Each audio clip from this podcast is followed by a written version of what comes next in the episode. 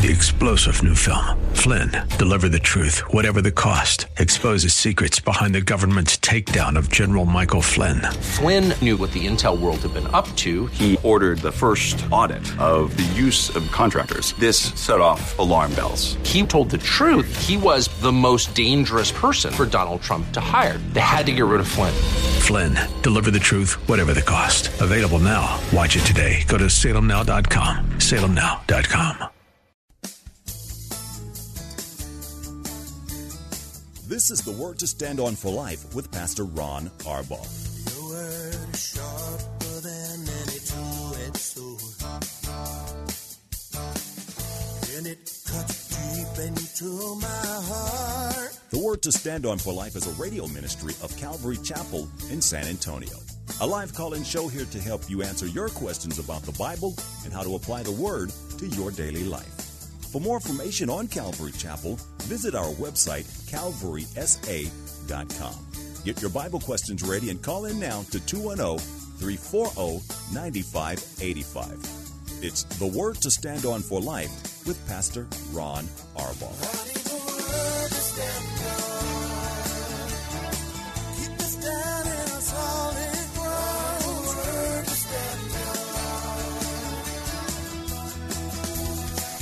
Welcome to the program. It's Friday. We're at the end of another week. I'm Pastor Ron Arbaugh from Calvary Chapel in San Antonio, Texas, and this is the Word to Stand On for Life, a program dedicated to taking your phone calls, answering your Bible questions, life questions, anything and everything that's on your heart. All you need to do is provide the phone call. 340-9585 is our main number. If you're outside the local San Antonio area, you can call toll-free at 877-630-KSLR. That's 630-5757. You can email questions to us by emailing questions at CalvarySA.com, or you can use our free Calvary Chapel mobile app. And if you are driving in your car, the safest way to call is to use the free KSLR mobile app. Just hit the Call Now banner at the top of the screen, and everything else is hands-free. You'll be connected directly to our studio producer. We have a lot going on. You may hear a little bit of noise in the background. Our kids are getting ready for our children's Christmas play tonight, and it's always one of the highlights of the year. It's a little different this year because we couldn't rent the normal performing arts center that we do, so we're going to be crowded and space is tight, but to watch the kids is a blessing. You can watch it live stream at CalvarySA.com. We're going to start at 7 o'clock tonight, and then there's going to be a second showing tomorrow at 6 o'clock in the evening here at the church. Well, let's get to questions and comments or anything that you have. We'll wait for your phone calls. Our first question comes from our email inbox, and it is anonymous. Hi, Pastor Ron. Can you explain more about the kingdom of God and its meaning? If someone is saved, won't they see the kingdom of God even if they go into a season of sinning? For example, an 18-year-old is saved, goes to college and starts sinning at 19. That person dies. Will they see the kingdom of God? I may have the wrong meaning to the kingdom of God. Thank you for the clarification. The kingdom of God in this context, in Galatians chapter 5 and 1 Corinthians chapter 6, is simply saying that somebody who sins as a lifestyle, willfully, planning, deliberate sin, those people will not inherit the kingdom of God. And anonymous, we don't dare soften that. That was written by the Holy Spirit. Our job is simply to explain what he wrote. And I think we try to explain it away or to soften it too often because we want to think, well, what about somebody who's saved? And then they'll give an example just like yours. But here's what it means. It means that people who live in willful sin will not inherit the kingdom of God. It means they're not going to heaven. Now, regarding the rest of your question, if someone is saved, if they're really saved, they're always going to be saved. And it's true that people do go into times of sinning. But you see, God knows the heart, and you and I don't. We create all these polite words for sin. We say, well, we're backsliding. Or, well, I know I shouldn't, but, and we'll have all kinds of excuses and rationalizations. But see, God knows our heart. And remember, somebody isn't saved just because they say they're saved. Somebody's not saved, and I'm going to use our church as an example because I don't want anybody to think I'm not being direct here. But if somebody comes to Calvary Chapel, that doesn't save them. I don't care whether they've been here their entire lives. That doesn't save them. What saves them is being born again and having a personal relationship with God through Jesus Christ. That's what saves us. So the person that starts sinning, and we have people that will sin and repent and come back. Sometimes people will be away from sin or away in sin for quite a period of time. I've had people come back after years and years and years of sinning. And the fact that they return demonstrates that they really always were saved. Now let me deal with something else that's always dangerous when we're talking about these hypothetical situations. The people, and again there's a lot of them that I'm talking about who have come back to the Lord after a long time away, and I'm talking a year, 2 years, in one case more than 10 years, they didn't die. God is sovereign. He who began a good work will be faithful to complete it. So God is faithful, and he'll get them to the end. But here's what's going to happen. That willful sinner, God is going to make their life an absolute miserable existence. So here's what we have to do. We've got to understand that God is the one who's in control. He who began a good work will be faithful to complete it. He is the author and the finisher of our faith, Paul says in those two instances. So God knows our heart. God knows when we're going to die. He doesn't cause it, but he knows when it's going to happen because he knows everything. And if people are that close to that moment when they're going to die, God is going to do everything that he can to beg them. I mean, he follows us. We sing a song here at church, and I don't know the titles and the names, but it's one of the ones I love the most. It's the chorus is, "The goodness of God keeps running after me." Think about that. The goodness of God keeps running after us. So in your example, the 18-year-old who is saved and goes to college and starts experimenting with sin, the goodness of God is going to be running after that young man or that young woman. And if they die, it's not going to be because God didn't call them to himself. It just means that God is going to step up the process a little bit to get them to come home to him.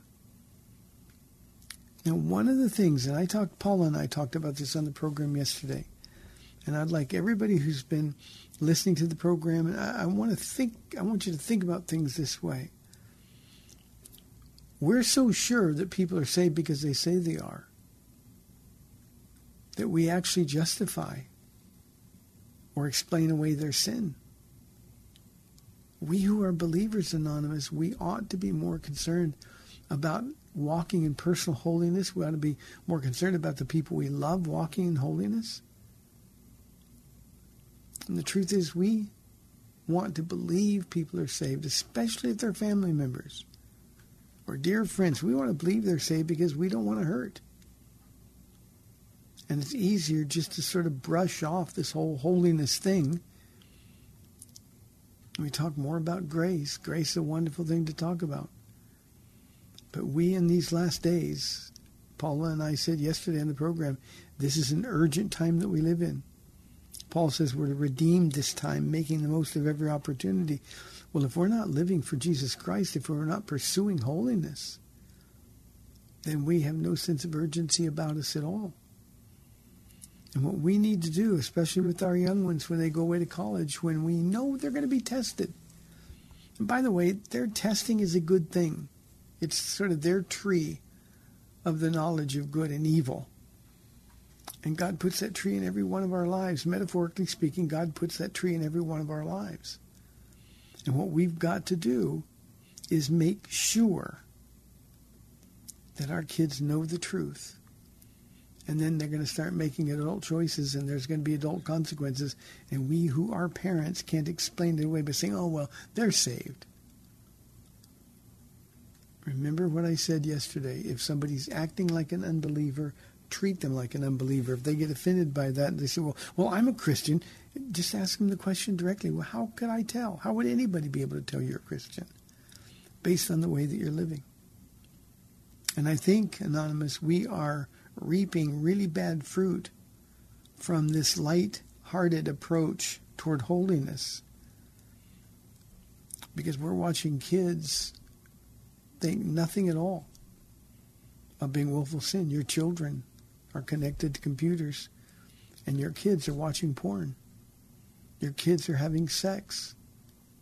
Your kids are going out and getting drunk or getting high and drugs. And we think, oh, well, they're saved. I raised them in church.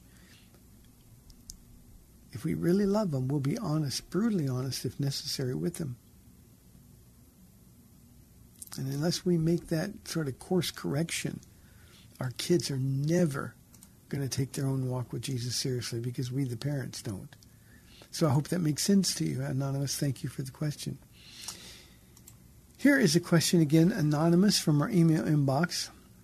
Pastor Ron, I don't mean to sound insensitive. I was told by a Christian brother that little people are little because of incest of family members sleeping with one another. Is that the case? Anonymous, two things. One, and I'm going to get on my soapbox again. I would highly suspect that your so-called Christian brother is not a Christian brother at all, because a Christian could never say that kind of thing. That's judging in the worst degree, judging about things they don't know anything about. Not only is it judging, but it's gossip, it's lies, it's slander. They're just repeating something that somebody else has said. Probably read it on the internet, and we know if it's on the internet, it's true. So here's what we've got to do as Christians. I realize this isn't you, but somebody that a so-called Christian told you. Well, here's where we need to tell that so-called brother or sister that they need to stop spreading that silliness, that hate, that they need to repent instantly, and that they need to go and correct the people who said it to them. Because this is absolute nonsense. Absolute nonsense. This is a person, your so-called Christian brother, he doesn't know who God is. Again, I don't know you, I don't know them. But this is a man spreading absolute filth. And this breaks Jesus' heart. So it's not true. We need to take responsibility for the things that so-called Christians say to us. We need not to be an audience for that kind of hatred, that kind of silliness. This is just an inane, evil comment that was made by somebody who, if they really knew who Jesus was, they could never say such a thing, nor could they ever say that about somebody else that they don't know anything about. Here's another case where we've got to start taking our personal holiness really seriously in these last days, because this is the kind of nonsense that gives our Christ a bad name. I hope that's direct enough. Thank you for the question. 340-9585 for your live calls and questions. Here's a question from Carla. Were Adam and Eve created with the sin nature? If not, how could they have sinned? Carla, that's a great question. No, they were not created with the sin nature. They were created in the image of God, and I mean in the direct, express image of God. And God looked at them and said, this is good. This is very good. In fact, this is the best I could do.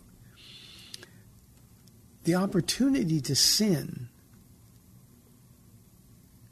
was the result of God giving us all the gift of free will.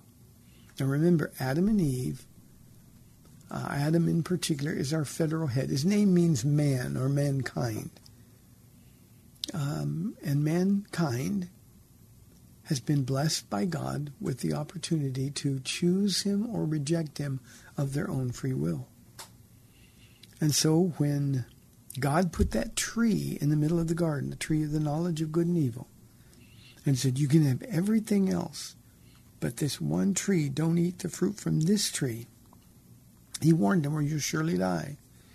When he did that, he was giving them the opportunity to choose. Now I'm going to go back one step farther, Carla, because this is exactly the same thing that happened with the angels. This is God's created beings, whether angelic or human, they all had an opportunity to choose. We know Satan and a third of the angels made the wrong choice, and they were cast out of the presence of God. Adam had the same choice, and he made the wrong one. And as a result, from our federal head, Romans 5, we inherited his sin nature. And that's why Jesus said to Nicodemus in John chapter 3 that from that point forward, everybody is born condemned already. We're going to sin because we are sinners. So this was a free will choice. Now, the question that usually follows is, well, why does God give us free will? Because God wants to be loved, and it's not love if God forces us to love him. And because God forces us, or doesn't force us to love him, he gives us the opportunity to express our love. Jesus said, if you love me, you will obey me. So Adam and Eve were not created with a sin nature. Everybody else since them was born with that sin nature inherited from him.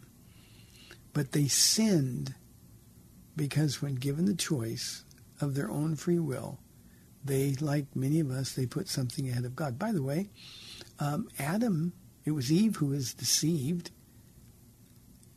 Adam made a willful choice. This was his wife. He loved her. She sinned. He joined her, choosing Eve over God. Fellowship with my wife rather than fellowship with God. That's what he did with his free will choice. The question, Carla, and I don't want to make this personal for you, but for every one of us, is what do we do with our free will choices that we have the opportunity to make every single day? I'm sure no one would want to live in a world where we were like robots and we'd say, praise God, praise God, praise God, but we didn't really mean it. We did it because we had no choice. So God gave us a choice, and this is the choice that Adam made, and we inherit it. The question again is, what are we going to do every single day with our free will choices? So that's how that happened, Carla. Thank you for the question. Here is the question that just came in, called into the studio, anonymous. When John was in jail, he asked his disciples to check and see if this is really the Messiah.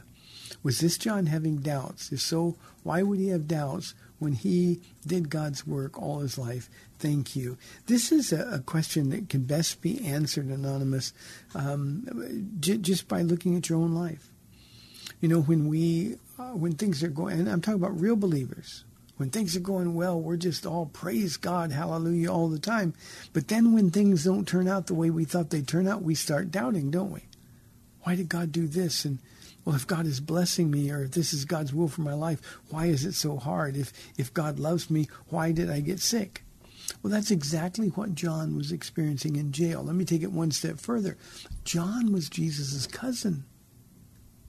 I get calls and questions about the series The Chosen fairly frequently, and I've watched 2 seasons of it, and for the most part, I really like it. There's some things that bother me.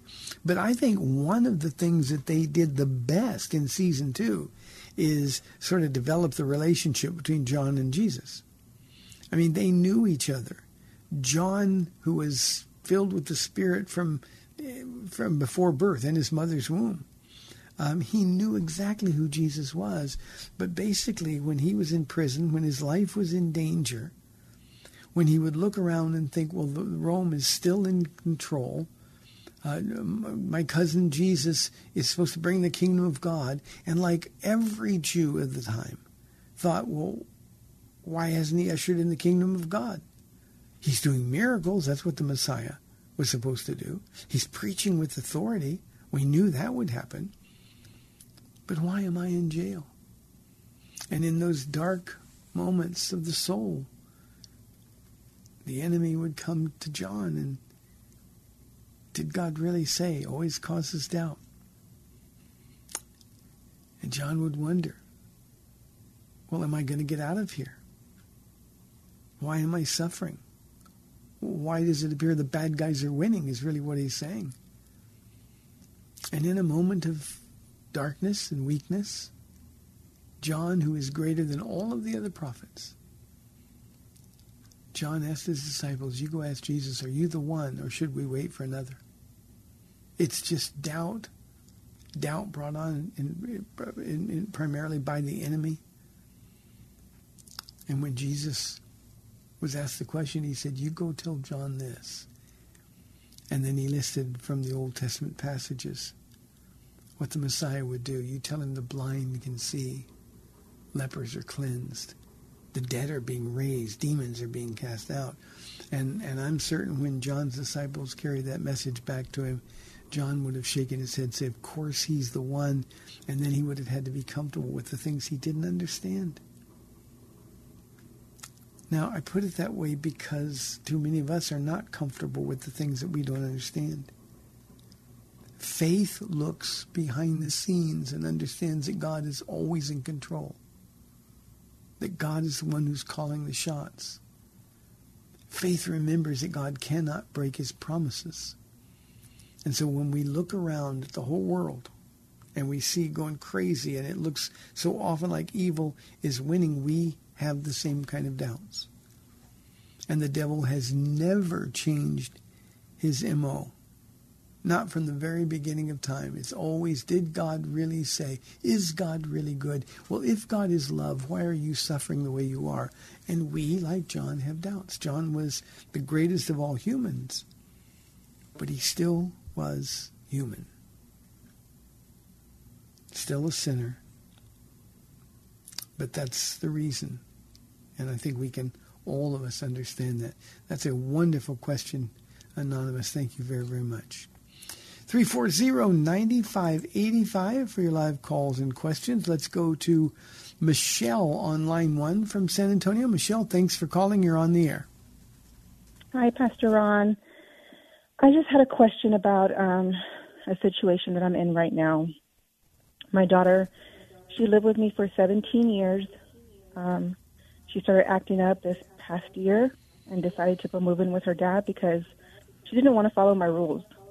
And that was having piercings on her face, dressing a way that I didn't approve of, and just doing things that I didn't let her do. So now we're under a court hearing that he wants to take me for child support. And I've agreed on all that. But now my concern is when she comes over here, and I see her every weekend or every other weekend, whatever we decide on, I want my rules to stay the same. She does whatever she wants at her dad's, but my thing is I want her to continue to obey when she visits us. No piercings on the face. I don't want to see them. I don't want to see her stomach and her skin showing. I want her to be under my rules. Mm-hmm. Do you think that that's something I should continue to do? Because I also think about, excuse me, Pastor, I always think about her salvation. Yeah. And my heart hurts being too hard as a mother. Yeah, my heart really, really hurts for you. And the answer to your question is, no, you're not being too hard. She's at an age now where she has the right to make that choice. And we don't like the choices that she's making, but the one thing that she needs in her life is a consistent person in her life who's always going to point to Jesus. And you're that person. And so it's even more important that you enforce the rules. You need to let her know that the fact that she changed homes, that she's living with her father because her father is going to permit these things, that doesn't affect you at all. And this is going to sound really, really hard for you, and I don't mean to break your heart, but here's one of the things. If you're not going to abide by my rules when you come to my house, then just stay with your father. And at least she'll always know when she gets into trouble. And Michelle, people that follow the ways of the world, they're going to get in trouble. and there's going to be consequences. And in the middle of those consequences, the Holy Spirit is going to knock on the door of her heart and say, you know, you can always go back to the one who's never changed. Your mom is still there. Your mom still loves you. Let her know that you love her, that you're not angry with her, that your heart is broken. But you haven't changed because Jesus is still your Lord and Savior. And as difficult as this is one of those things you're going to have to trust that God loves her way more than you do. And you have to make that stand. Now, there's going to be people in your family, no doubt, who think that you're being too hard. You're going to have to purpose in your heart. You're going to, like Daniel, resolve that I'm going to represent Jesus no matter what. Thank you, Michelle, and I'm so sorry for you. I'll actually be praying for you and your daughter. We've got 30 minutes left in our week, 340-9585 for your live calls and questions. You're listening to The Word to Stand Up for Life. We'll be back in 2 minutes.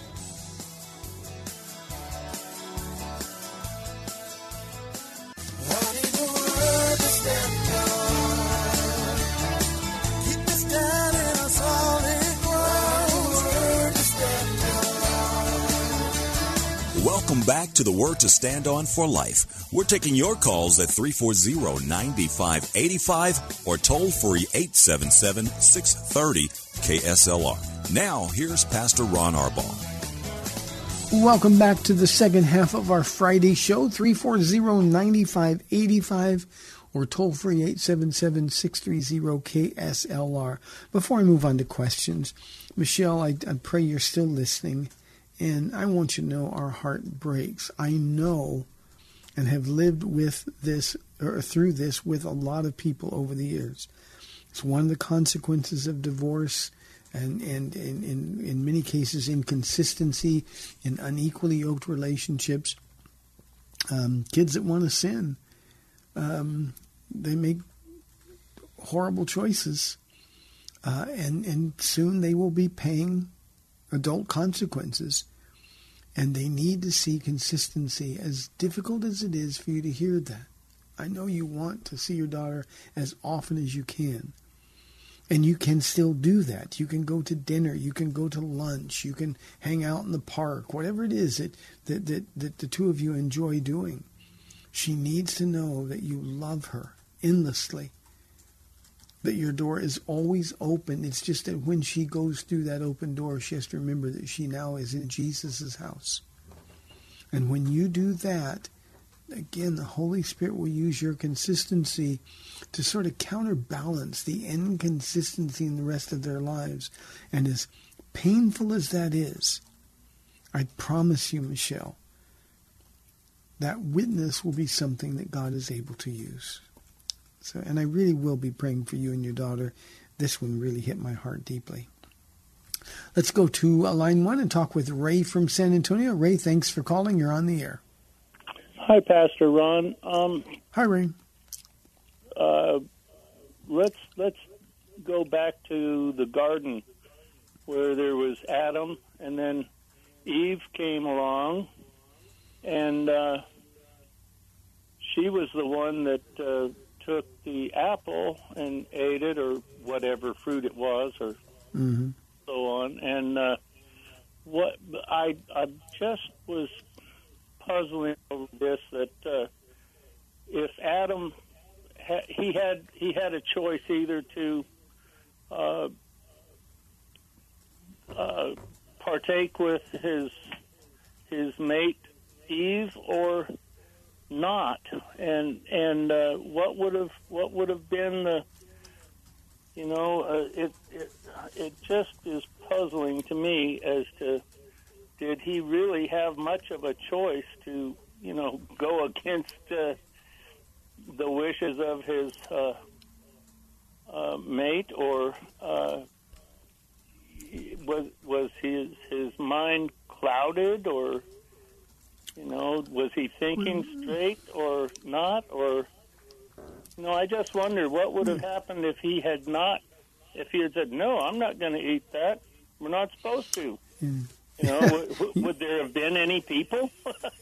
Well, yeah. And Ray, here's the biggest mystery here is because he made the wrong choice, we'll never know.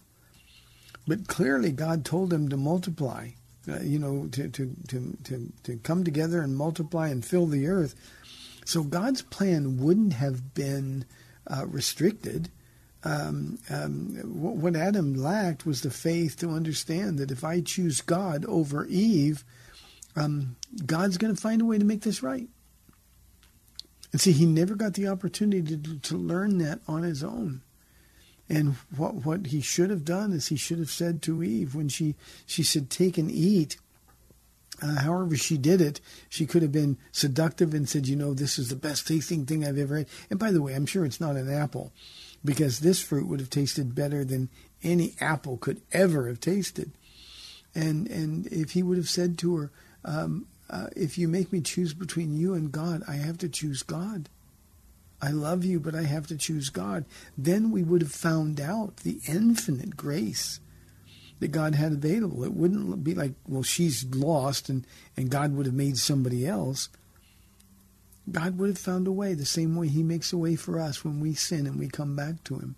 So, Ray, what he should have done, what we should do in situations when our spouse, either the man seducing the wife or the wife seducing the husband into sin, we have to make a choice. Do I love God more, or do I love my spouse more?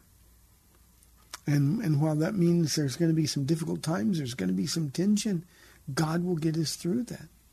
And God is still looking for people, just like I believe he was looking for Adam, to find men and women who would stand for him no matter the temptations that are out there.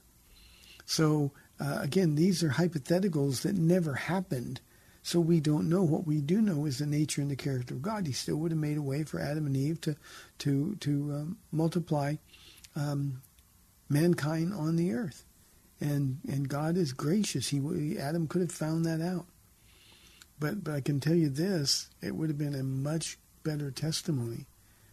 And then we wouldn't have been born of sin nature. And I think the key, Ray, is that God wasn't surprised by these choices, and he wasn't ill-prepared for them as well. Good question, Ray. Thank you. Let's go to our friend Ruben from Seguin. Ruben, thanks for calling. You're on the air. Hi, God bless you, Pastor Ron. I pray that you're doing well today. I am, Ruben. Thank you. That's great. That's great. I have two questions of both regarding death and the afterlife. When people, and I think you spoke about this last week, but I kind of was in and out of listening because my brother was here with me. So when someone passes away right now, whether they be Christians or non-believers, when they pass away, where do they go? Since the Bible says that when Jesus returns, he's going to judge everyone and the dead will rise. And so in my mind, I'm thinking, okay, well, they're not in hell or heaven yet, so where are they technically?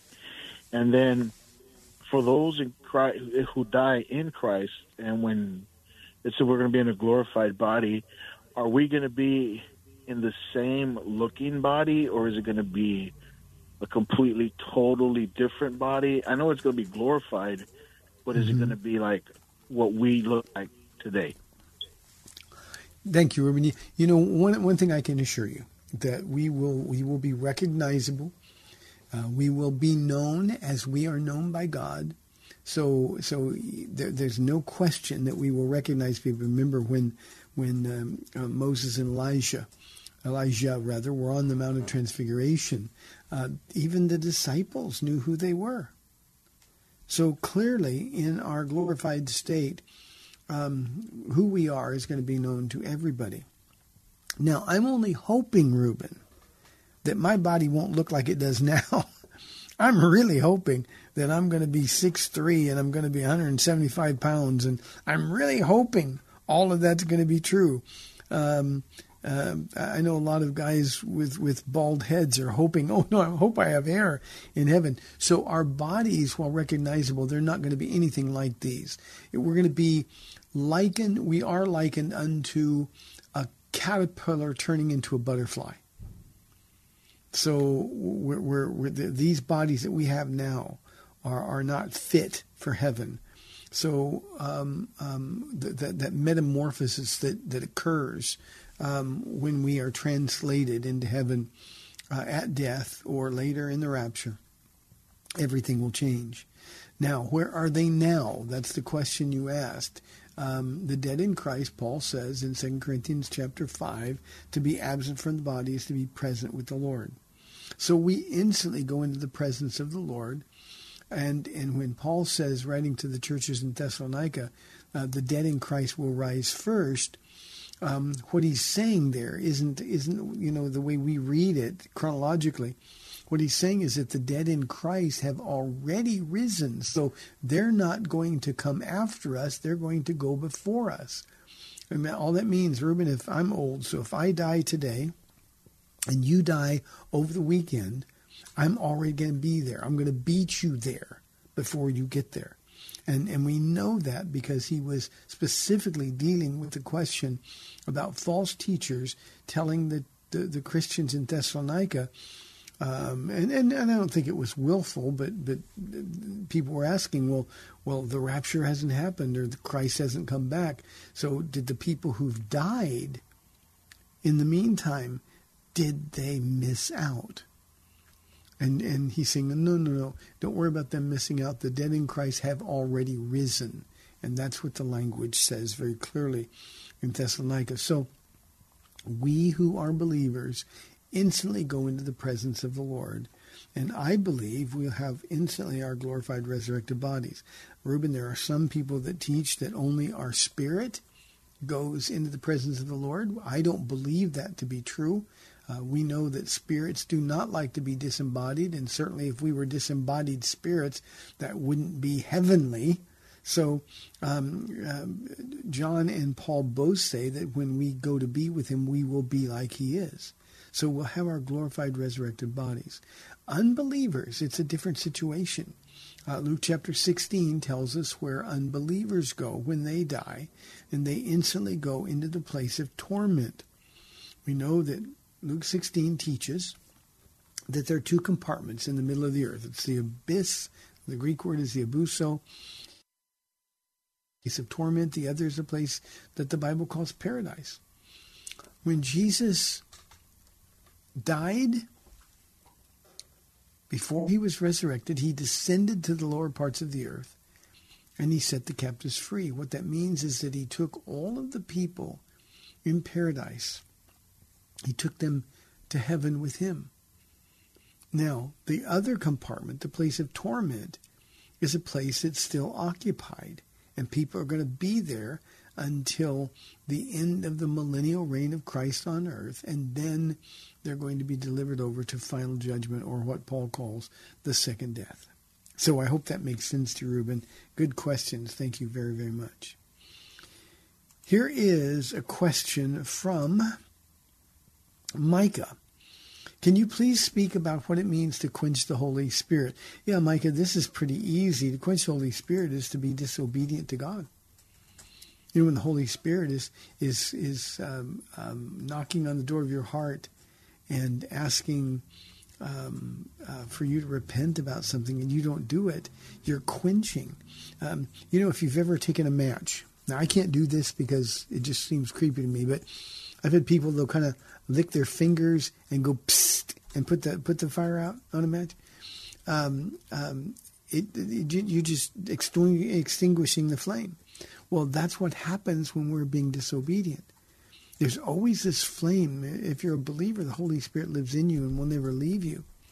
He'll be with us. Jesus said, yea, until the very end of the age.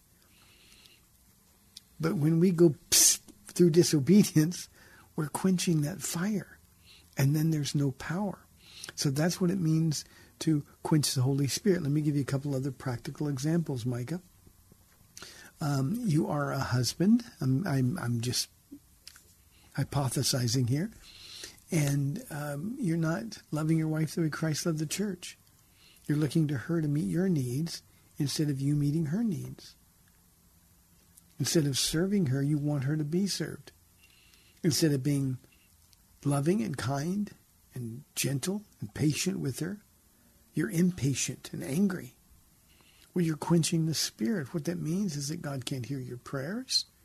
It means that God can't use you in any meaningful way.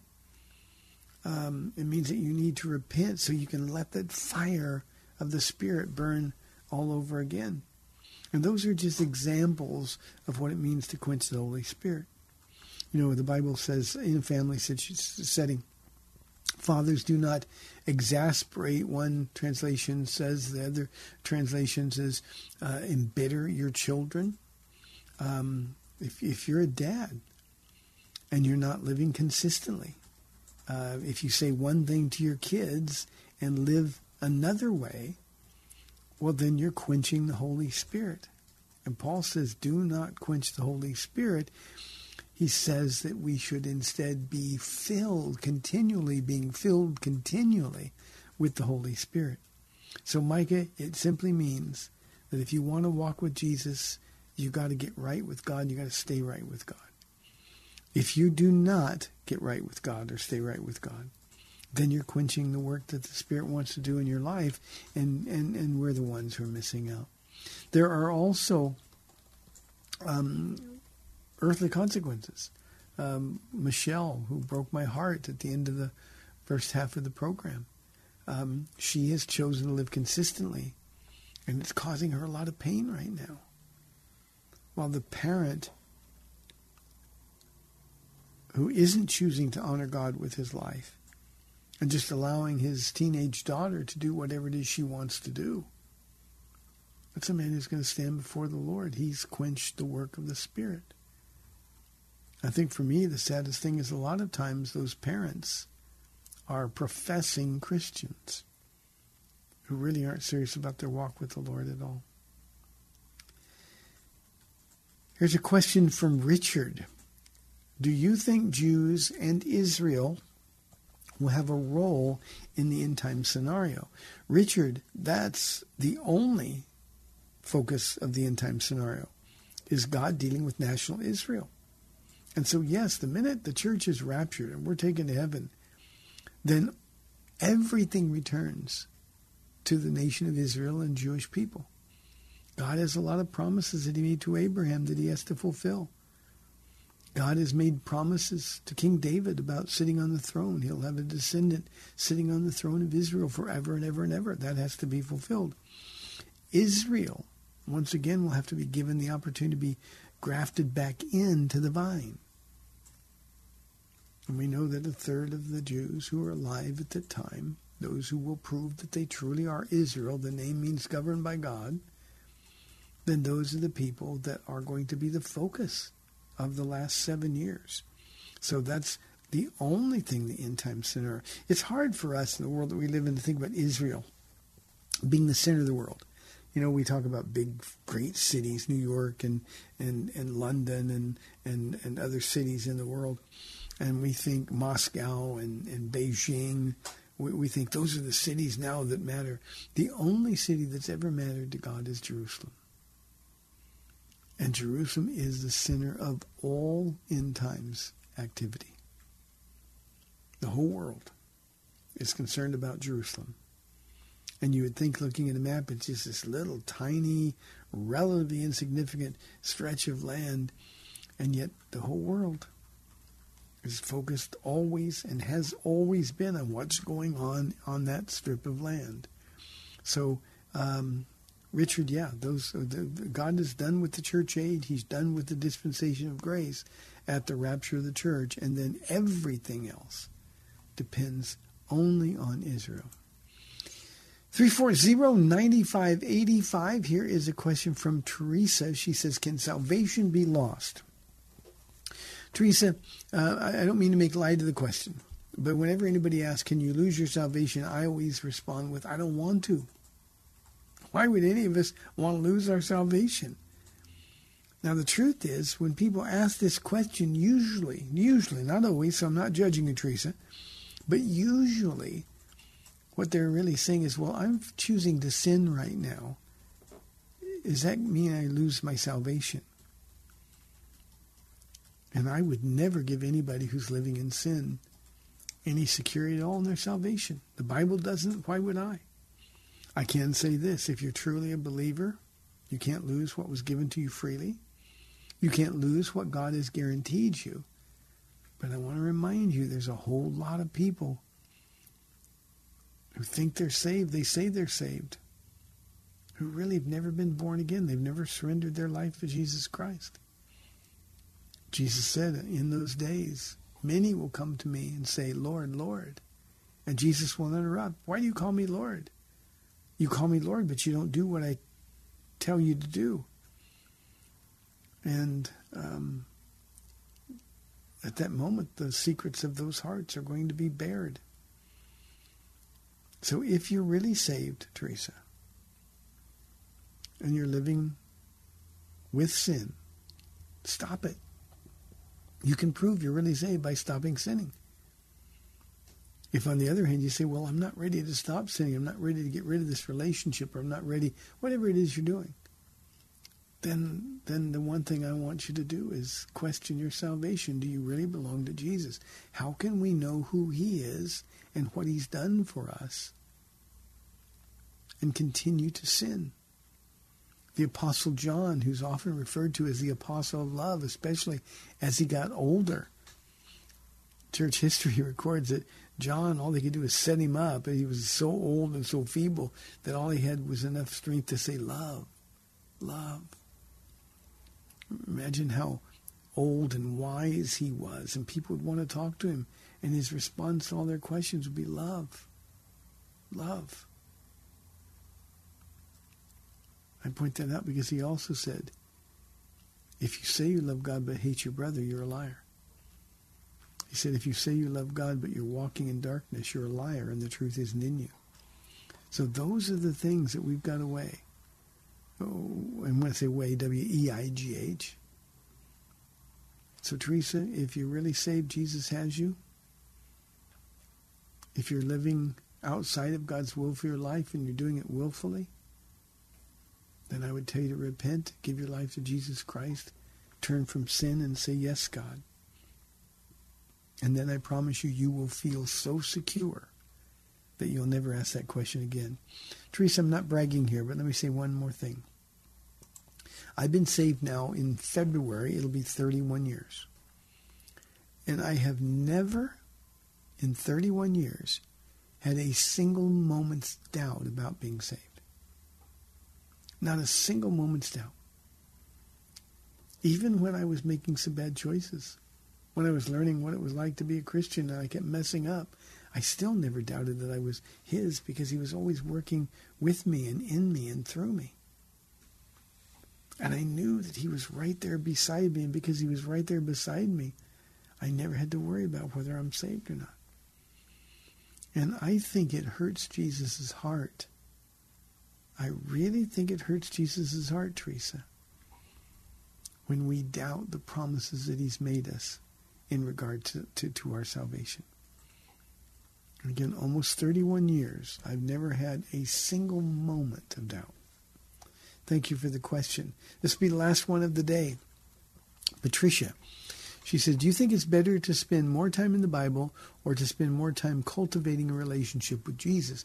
Patricia, I'm not sure I get the question completely. I don't think you can spend more time with Jesus. I don't think you can cultivate a relationship with Jesus if you're not in the Word. How else do we know who he is? And I know there's a lot of people who like the idea, it's sort of a naive notion that, well, I don't need to be in the Bible. I just want to go hang out with Jesus. But you don't even know who he is if you're not spending time in the Word. So my answer is yes, it's better to spend more time in the Bible. And yes, it's better to spend more time cultivating a relationship with Jesus. You got to get to know him. But how can you know him without being in the Word? And Patricia, I can say this to you and to everybody listening, that men and women, those of us who are professing Christians and those of us who really are Christians, there is no way that we can stand under the onslaught of the evil in this world if we're not men and women of the Word.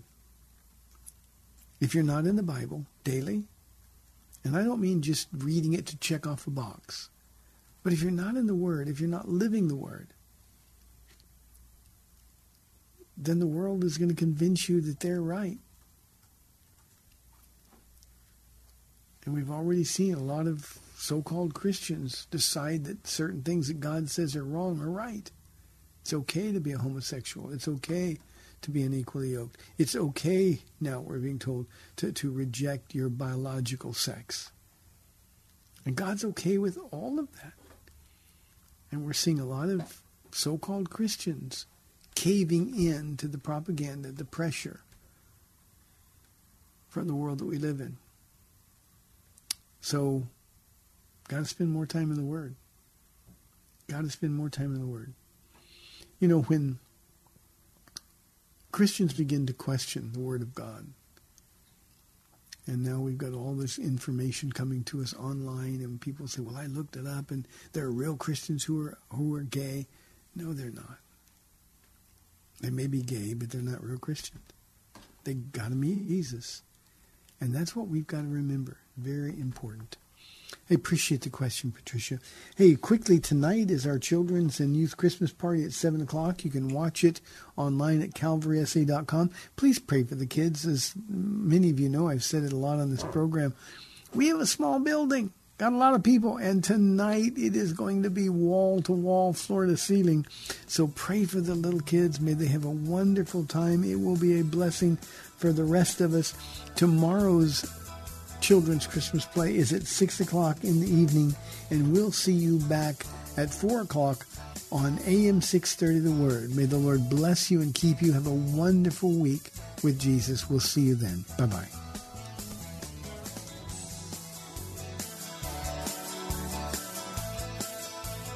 Thanks for spending this time with Calvary Chapel's The Word to Stand On for Life with Pastor Ron Arbaugh.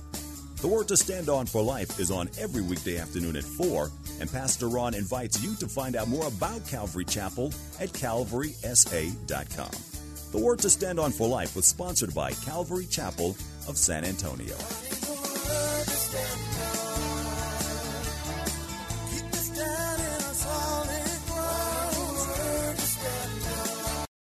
Three-star General Michael J. Flynn, head of the Pentagon Intelligence Agency, knew all the government's dirty secrets. He was one of the most respected generals in the military. Flynn knew what the intel world had been up to. He understood its funding. He ordered the first audit of the use of contractors. This set off alarm bells. The explosive new documentary, Flynn, Deliver the Truth, Whatever the Cost, and covers the facts behind this scandal. Flynn told the truth. He was the most dangerous person for Donald Trump to hire. I find out the worst enemy that I'm going to face in my life is right here in America. They took my assessment and they wanted me to change it. And I was like, I'm not changing it. They had to get rid of Flynn. With in-depth interviews, archival footage, and never-before-seen personal records of the man behind the headlines. I just felt like I was drowning. Flynn, Deliver the Truth, Whatever the Cost. Available now. Watch it today. Go to SalemNow.com. SalemNow.com.